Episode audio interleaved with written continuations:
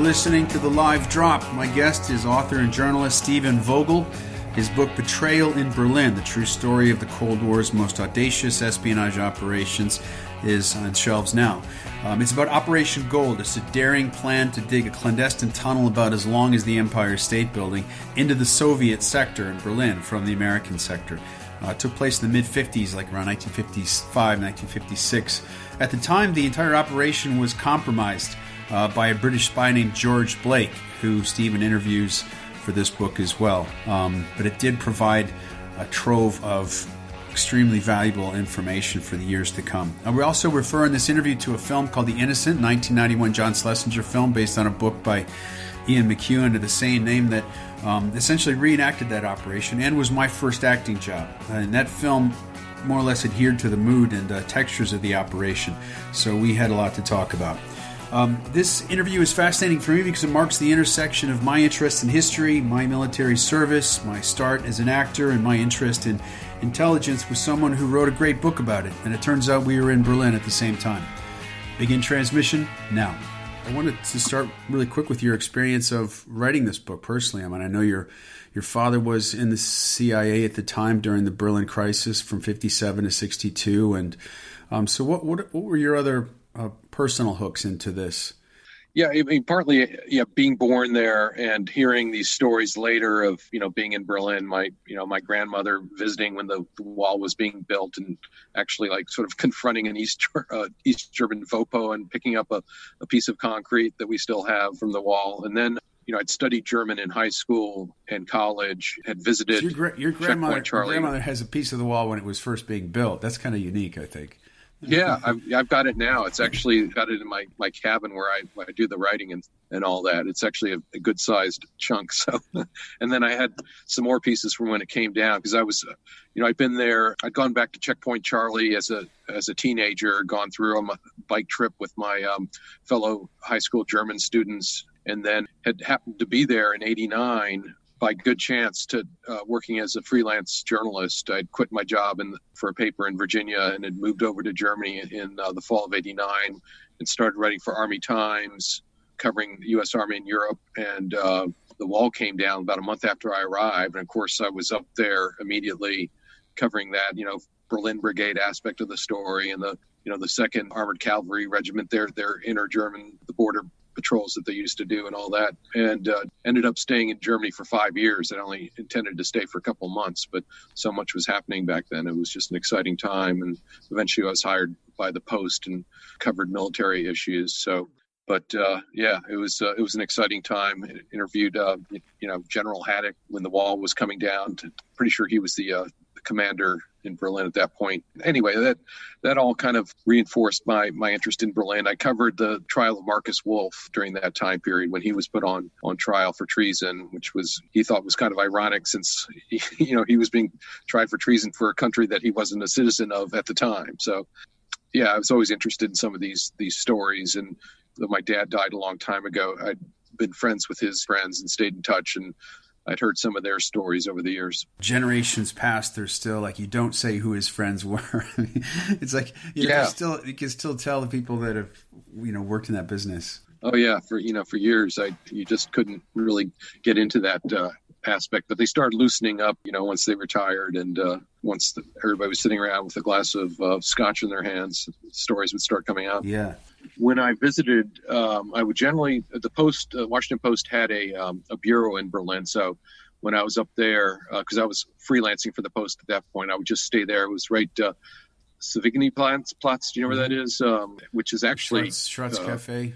Yeah, that area. Yeah. yeah, I was living in, in Munich and Bonn uh, but up in up in Berlin a lot for different reporting trips. Mm-hmm. Also, this book was interesting for me because it was uh, as we went through, you know, filming this this movie. The Innocent is based on a book by Ian McEwan. It's kind of really historical fiction. I mean, more on the fiction side than historical, but for the most part, the production designers really tried to adhere to what it really looked like and what it really felt like and the scope of the operation. Yeah, no, I watched it again last night. I mean, I, I, I watched it when I was first doing the research for the book. And uh, you're right, uh, it, it is a work of fiction, but it really succeeds in capturing the atmosphere, I think, of, of the tunnel and the paranoia and the uh, eerie quality about it. I think uh, in the way they portray the, the tunnel itself, I think uh, for the most part is, is, very accurate. It just feels like you're you're in that tunnel. I, I've seen sections of the tunnel that they have at the Allied Museum in Berlin, and now they have one at the Spy Museum in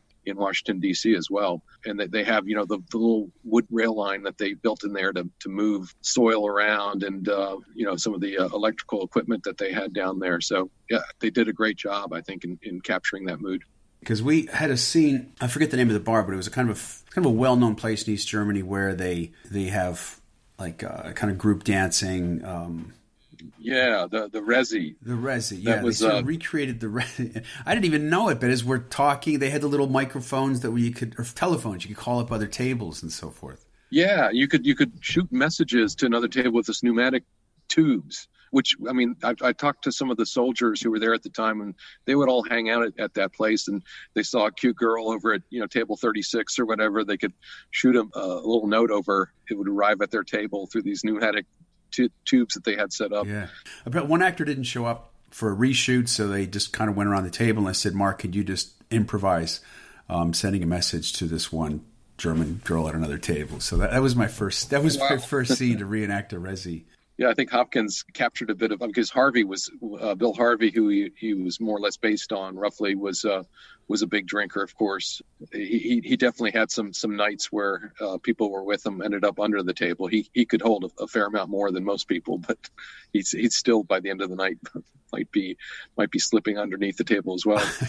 I liked your part in the book where you said where he first met was it Robert Kennedy or John F. Kennedy? He Said so you're the James Bond, and I think you put an aside in there that well he is all similarities to Bond to stop there. He, although he is a drinker, he doesn't care if it's shaken or it's stirred. That's right. As long as it was, you know, plentiful, was, basically was the word. Copious, copious, yeah. And then you you ended up. How, how did you end up getting involved in the this film? Was basically in the PX when I think the director of the theater company said, "Listen, there's a film coming into town, and if you." Uh, you know, would you like to be in it? You know, you can audition for it. They want to they want to cast real soldiers to play the soldiers, which was a little bit before its time in in some ways. Nowadays, you, there's a lot of veterans movements to get real veterans playing these positions, but at the time, I you know I thought, well, this is pretty cool. I'll check it out. So I I went and went through a series of meetings and met the director John Schlesinger, and they kind of asked me about my experience, and I said that I was an engineer, and I I think there from there they thought, oh, he could be one of the boffins, and I was like, what is a what is a boffin? what is a boffin? you know, I said, oh, he's the one who's doing the things with the with the wires, and I was like, you, you mean a uh, like like splicing or something? Because I was an engineer, the only thing we really did was hook up, you know, hook up, you know, the detonation devices basically.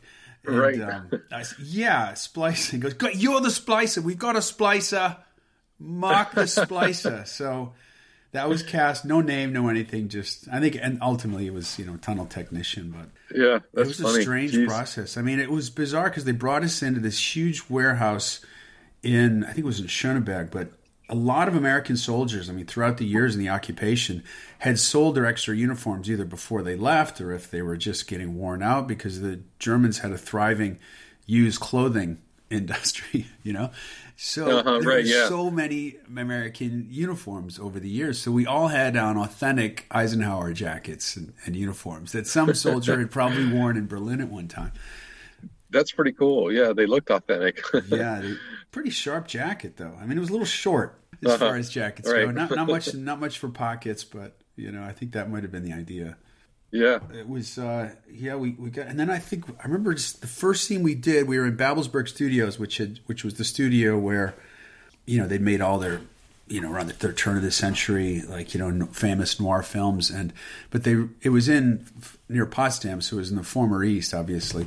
Right. So we just kind of took over this new, this old uh, studio, and they were constructing this tunnel across an entire uh, soundstage so the the actual tunnel itself that they'd kind of constructed was I mean, it must have been at least 100, 100 feet long inside wow. the soundstage. so literally my very first day, then Anthony Hopkins sits across from me. He's like, "Hi, I'm Tony. How are you?" And I thought, "Wow, this is this is really too much." But it's all like in 1956, right? The setting, right? Everything. Right. So my whole memory of it is just clouded by. I mean, it's not like we were all hanging out for dinner afterwards. You know, it, it, my memory was that it actually happened in 1956. So. Well, it's funny that you're like had engineer uh, background too, because I mean, the, the Army Corps of Engineers were the ones who I guess you weren't in the Corps of Engineers. You they had to, the CIA couldn't dig this tunnel. They had to bring in the Army to do that kind of work. Yeah, I think they even brought in technicians. I mean, it's Los Los. You know, they trained out at Sandia for the mission. Basically, they they pulled together these uh, engineers. Uh, I think about three officers, and the rest were enlisted who had top secret clearances and had you know skills that they could use for constructing a tunnel. And they, they took them out to sandia you know in this very obscure part of the, the base out there. And they they practiced digging a tunnel yeah. to get ready for the mission. They didn't even know where, where the where they were going to be sent. They just knew they were supposed to they'd be digging some kind of tunnel in secret. So yeah. uh, i talked to a couple of those guys who uh, were still around a couple of the officers uh, for the book, and they were uh, they had some great stories about those days. What I found interesting at the time because I we're doing another scene where it was an outdoor scene, and Anthony Hopkins kind of throws a football to me. I throw a football to him, and he throws one back. And uh, one of the things that was interesting is the director asked me, said, "What do you think of this set? What do you think? You know, there were cars coming in, and there was a huge crane where they were shooting, and it was this grassy hill, and this." these barracks and a you know big guard gate with lookout towers. I said, well, it's pretty, it's pretty it's a little bit more elaborate than the actual location. And he said, I'm sorry, what? And I said, the actual, and he said, you mean there is still an actual location? At that point, I wasn't really sure if the director knew that it had really happened or not, or if it was still there. And I said, right. yeah, it's still, it's still there. So the pictures you see are the, like I went and took pictures of it and brought them to the director to show him that the actual place wow. did exist, you know? It wasn't re- it wasn't that hard to find. I mean, that was a road that we used to get to, um, and not far from a road we used to get to Doughboy City, which is where which is uh-huh. where we trained. So with a little snoop right. around, I could yeah, that is that is really cool. I hadn't seen uh, photos like that, so uh, those are awesome. I mean, they they should be part of the historical record because um, I don't remember uh, at the Allied Museum in Berlin where they have you know a fair amount of material. I don't remember seeing photos. I think there were a couple photos of what the site looked like in those days, but um, you have some great shots in there. That I... yeah, because when I was there, you could definitely see where some sort of tunnel was. I mean, there's this one kind of lengthy little ditch. Did the crew end up going out to the site, or they just looked? I think they were just too busy, to be frank. Yeah, um, yeah. I think, uh, and another thing about it was, yeah. as, as I talk through your interview. Another thing that was interesting about it, I was working at the time at DH, the Department of Engineering and Housing, and they're uh-huh. responsible for all the infrastructure of the Berlin Brigade. You know, you had to be careful what you asked for, or what you were looking for, or what you were asking about. Like you couldn't just walk up and say, "Hey, where's CIA headquarters?" you know, because right, right. immediately you'd be suspect. Like, why do you need to know more than you need to know? And are you yeah, going to benefit exactly. from this? You know, so it was best to just be quiet about everything and just kind of. I remember yeah. at DH, but they had no records of it and even like the institutional knowledge in the brigade or Berlin Brigade or people in Berlin, nobody really. It's like, oh yeah, there was a tunnel once, but that was that was it. Nobody really knew much about it. You're right. I think um, at the CIA itself too. I mean, except for the people who were involved with it, there's very little institutional uh, recollection of, of the tunnel even now. I mean, I was there.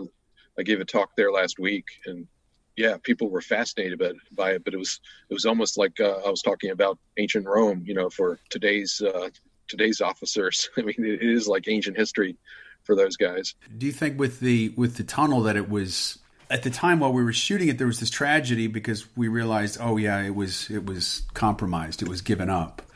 But um, one of the things that your book brings out is the value of the intelligence that was actually collected yeah, I mean it's it's interesting because so instead of being remembered um, as a failure, it was you're looking at it like, well, this was a comprehensive glimpse into the operations of the Soviets at the time. Right.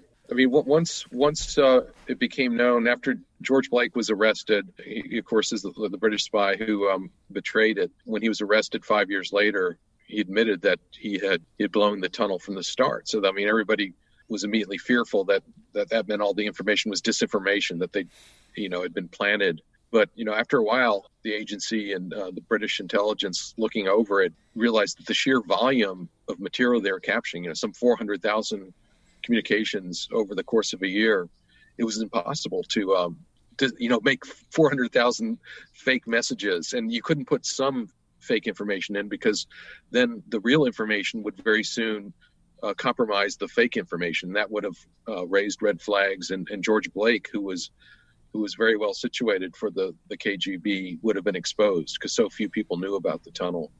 So, yeah, it's interesting uh, that the KGB essentially sold the Red Army down the river on this one. I mean, they they uh, figured it's mostly Red Army communications, and you know we've we've got our our mole in place that we have to protect.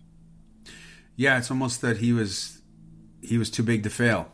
Yeah, and they they got their money's worth out of him. So uh, it was kind of like you know, you could say in a way that uh, both the KGB and the CIA came out okay on, on the tunnel because uh, the KGB protected Blake and the CIA got a lot of information about uh, the Soviet military, including also the GRU, the Soviet um, military intelligence, which stuff they didn't know.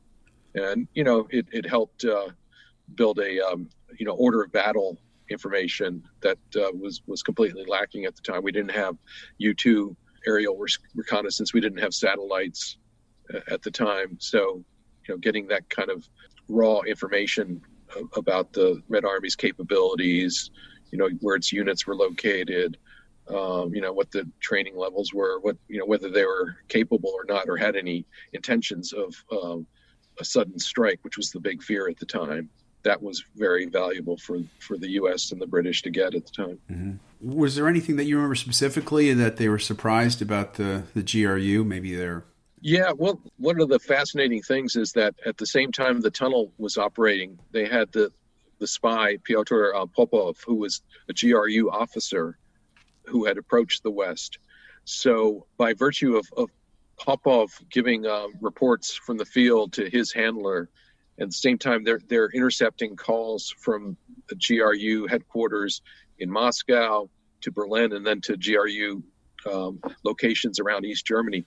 They were able to just build up a lot of information about the, how the GRU operated. You know how you know where they were located. Yeah, they got uh, I think a lot of new information that they didn't know about Soviet intelligence about their operating procedures, their trade craft, learned the identities of hundreds of both GRU and uh, some KGB officers by virtue of, of, the tap. So I think um, everything they were getting was, in, in a sense, new.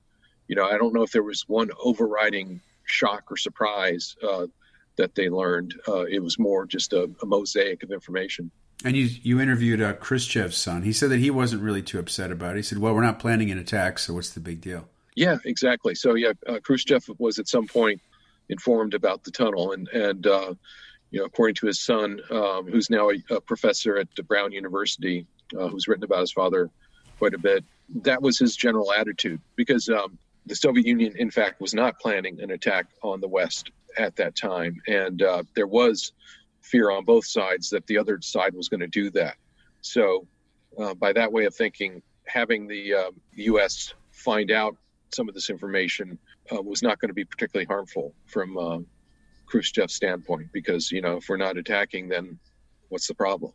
He might not have realized how much intelligence that the, the West was getting. In fact, there's no way he could have because uh, the sheer volume that they were getting, uh, I think, shocked everyone, both on CIA, MI6, uh, and, and, certainly the KGB didn't realize how much information was, was going out either. It was interesting to see just another example of. I mean, I've talked to people from the U.S. military liaison mission, and they were the ones that were kind of driving around it. And um, I mean, from their analysis was that no, the at least in the 70s and 80s was was that the Russians didn't really have the capability to launch an offensive. Yeah, that was uh, that was something of what they were getting uh, at that time too, because you know they learned about all these problems they were having with the the rails, the East German rails that they would need to to move logistically their their equipment. Um, there were problems with like their new battle tank, which had a tread that you know pins that kept on breaking, so the the tanks would be useless. You know, and and then uh, morale problems.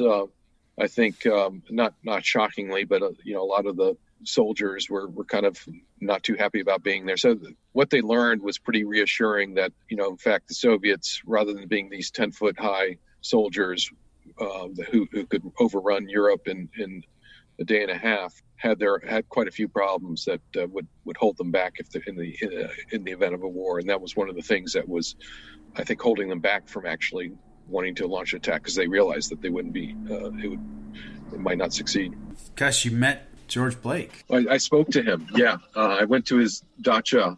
I had actually spoken to him already on the phone. I managed to track down a phone number for for him. Well, the location of his dacha which is uh, it's in a, um, a town southeast uh, of, of Moscow that uh, where there are a lot of KGB officers who have their dachas down there, and yeah, that they they have you know people that are of course uh, keeping an eye on on Blake, you know any any anybody like that. So I didn't feel like there was somebody following me necessarily, um, but I you know I was aware that or when I was speaking on him uh, with him on the phone, you know you had to figure that somebody was monitoring that line. Right. Um, and you know that that has basically been Blake's uh, life since the moment he uh, he escaped from prison and, and eventually made his way to uh, to Moscow in 1967. You know, his apartment in Moscow was bugged. His his dacha is bugged. I mean, he's they had to keep an eye on him for a couple of reasons. One was because um, they were concerned that uh, the CIA or, or British, you know, might try to capture him back, you know, mm-hmm. even possibly assassinate him. I mean, they thought that was that's what the KGB would do, you know, if they could get to uh, any of their um, uh, defectors in the in the, in, the, in America. Um, and it was also just to make sure that he, you know, was staying loyal to the Soviets because uh, you know, living a, a, fairly difficult life in Moscow, you know, it, it's possible that that uh, maybe Blake would want to return to the West. Uh, he missed his family, so that, that was another reason for that. So yeah, I didn't feel like um, you know if somebody was on my tail or anything like that when I went out to his dacha. You mentioned that his his motivation was primarily ideology, and now that that ideology doesn't really exist in Russia, I guess in your in your opinion, do you think he would have done it anyway? If the if he didn't have that ideological motivation, yeah, I mean, was think? it? I mean, just in your just from your meeting him, did you feel like that was maybe a cover for more of a ego driven um, decision? I, I, or do you think it was I think purely the, his ideology? I think the his ideology was a big part of it. Um, at the same time, though, I don't think it explains everything he did by any means. And I, I think, you know, talking to some of the people who knew him, to uh, Peter Montagnon, for example, who was a an MI6 officer who was involved in the, the tunnel taps and who, who worked with Blake in, in London. You know, he, he felt that, um, and he, you know, he's, he's, uh, he was pretty close friend with him. He, he felt that Blake, he felt was too smart to have bought communism, particularly in the 1950s when many of the, the atrocities of, of, of Stalin's regime uh, were already known. So he always found that uh, a little bit hard to, to accept that it could have been purely ideological. And some of his, he was held as a prisoner, uh, a captive in, in Korea during the Korean War at the time that he made that decision. You know, one or two of his um, colleagues then kind of described him as sort of this Walter Mitty type figure who who kind of wanted to be the the power behind the scenes. You know, kind of like was uh, a bit up in the clouds. Perhaps I, I think, um, and his wife, his English wife, actually said that too. That you know Blake had always been someone who enjoyed being kind of the power behind the the throne, power behind the the, uh, the scene, more or less. So I think uh, that was a, a, factor in his decision as well. You know, nobody, I think, even the the British judge who sentenced him to 42 years, nobody really questioned his that he had ideological motivations as well. You, did you interview his wife? I was in contact with one of her sons, but she doesn't want to talk about Blake or any anything to do with that. I mean, there's uh, he is actually reconciled with the three British sons that he had, and they've come, they've gone out to visit him in um, Moscow a, a, number of times, including for his various birthdays, 90th birthday, and now he just recently turned 97. But no, she wrote in a, an account at the time of uh, his arrest, uh, where she gave a very extensive interview and uh, a transcript of that in one of the uh, the Churchill archives uh, in Cambridge, that really lays out in great detail what she knew, what she did, and her story from her perspective, what she saw him doing during that time. And she never was kind of uh, a little bit annoyed by some of his ideological leanings. Like here he was a, an officer for British intelligence, but yet he was kind of uh, always expressing some sympathy for communism and you know, kind of like it, speaking admiringly of, of Khrushchev, and that would drive her crazy. And in retrospect, a lot of that made made more sense to her after his arrest. Interesting person. I mean, the way you describe some of the things, she, she seems to be the kind of person. I mean, she described their time in Lebanon as frighteningly happy, you know, and he, and ultimately when they just they f- caught him, she said she was shocked but completely understood. yeah, you know, like she could yeah, hold that, those that, two like she was capable of kind of holding. exactly. It was kind of like a light bulb went off. I I truly don't think she she suspected that he was a spy. She just, but she once that was presented to her, a lot of things made sense all of a sudden, and there was no uh, argument that she made. Oh, you know, you must have the wrong man, or you must be mistaken. Yeah. It suddenly became very clear to her a lot of his of his be- behavior and his attitude in general over the years suddenly became much clearer. Did you have a similar experience when you found out about your own father?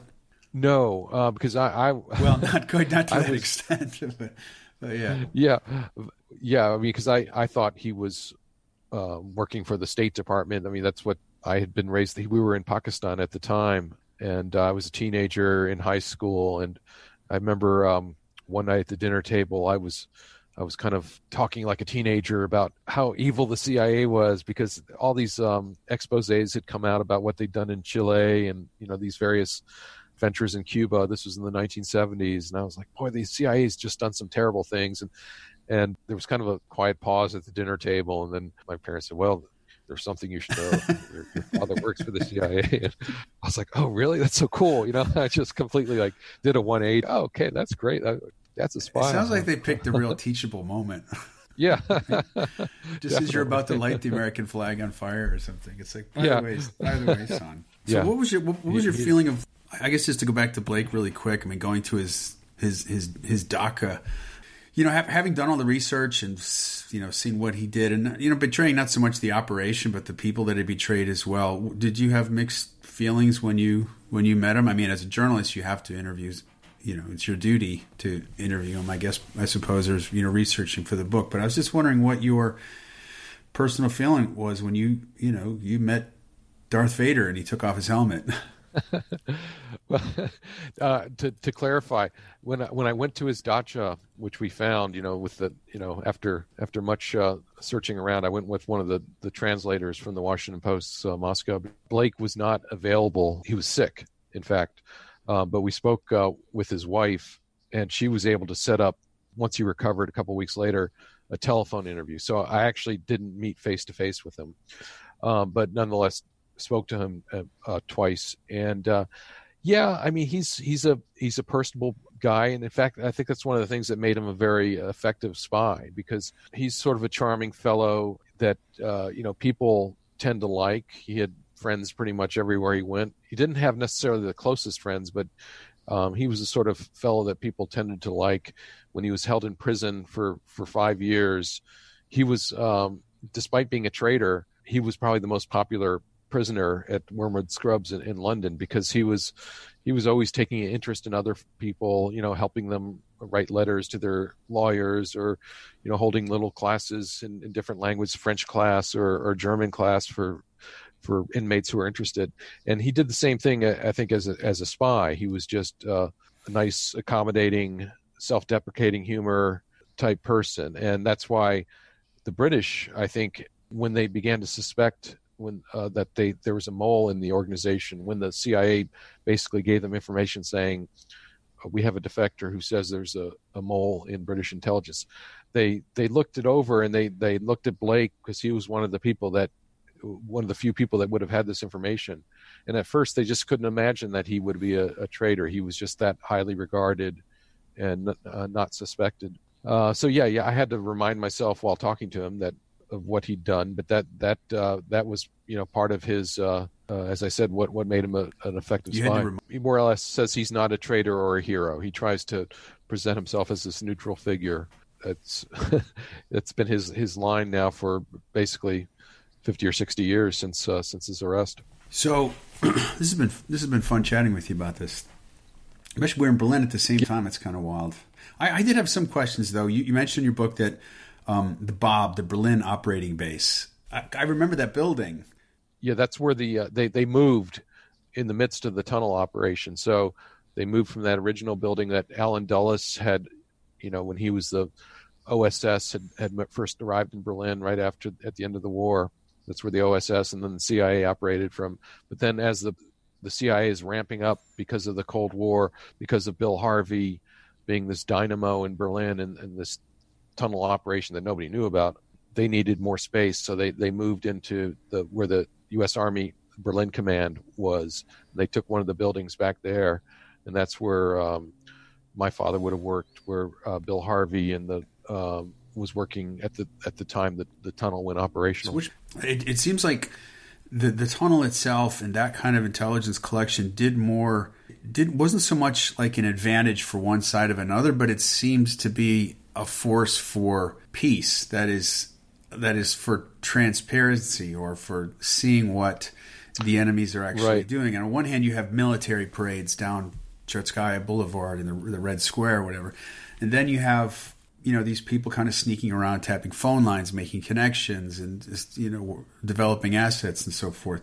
I'm just wondering, like in, in writing this book and kind of coming up with this, you know, this story that you started to see like a larger force at work of the role of intelligence? It's a broad question, but um, just wanted to throw that out there. Yeah, no, that, that's interesting because uh, I, I, mean I think that is uh, part of what was accomplished with the tunnel. Essentially, transparency I think is is uh, an interesting word because that is what um, Eisenhower, who was president then, was seeking during the time uh, that the tunnel was uh, was in operation. There was a big summit in Geneva with Eisenhower and Khrushchev and Bulganin, who was the premier at the time of, the Soviet Union, and uh, also the, the you know the British and the French were there. But Eisenhower made makes this proposal for open skies, which would allow each side to fly over the land of the other one to keep tabs on their military and make sure there isn't some sort of mobilization for war. And Khrushchev rejects that.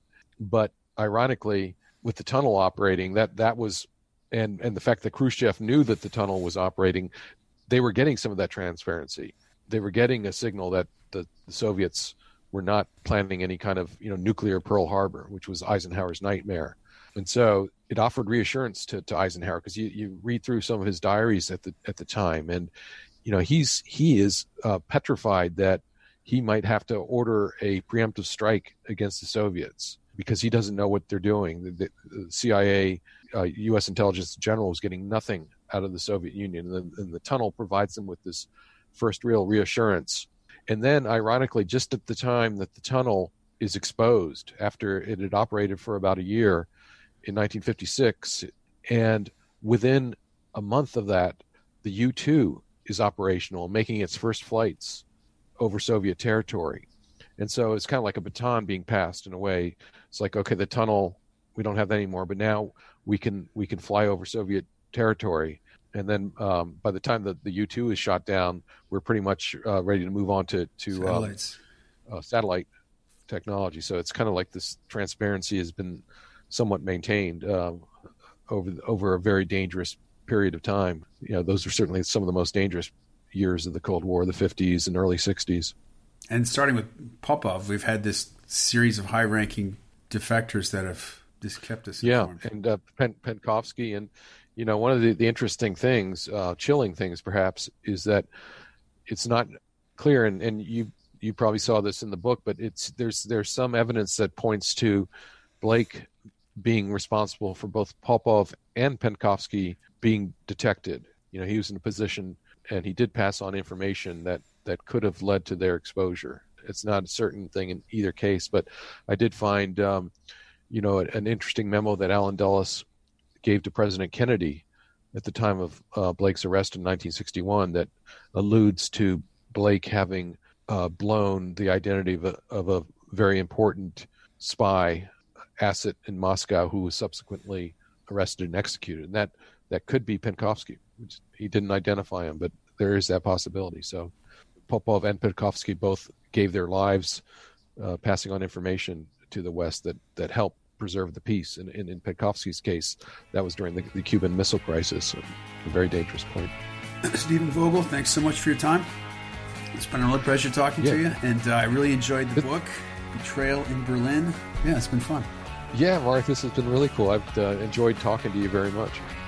That was my conversation with Stephen Vogel. His book, Betrayal in Berlin The True Story of the Cold War's Most Audacious Espionage Operation, is available wherever you get your books now. Also, he had some great interviews with uh, Ian Sanders of the Cold War Conversations and with Shane Whaley of um, Spybrary as well to find out more about this operation. It was a daring plan to dig a clandestine tunnel into the Soviet sector of Berlin.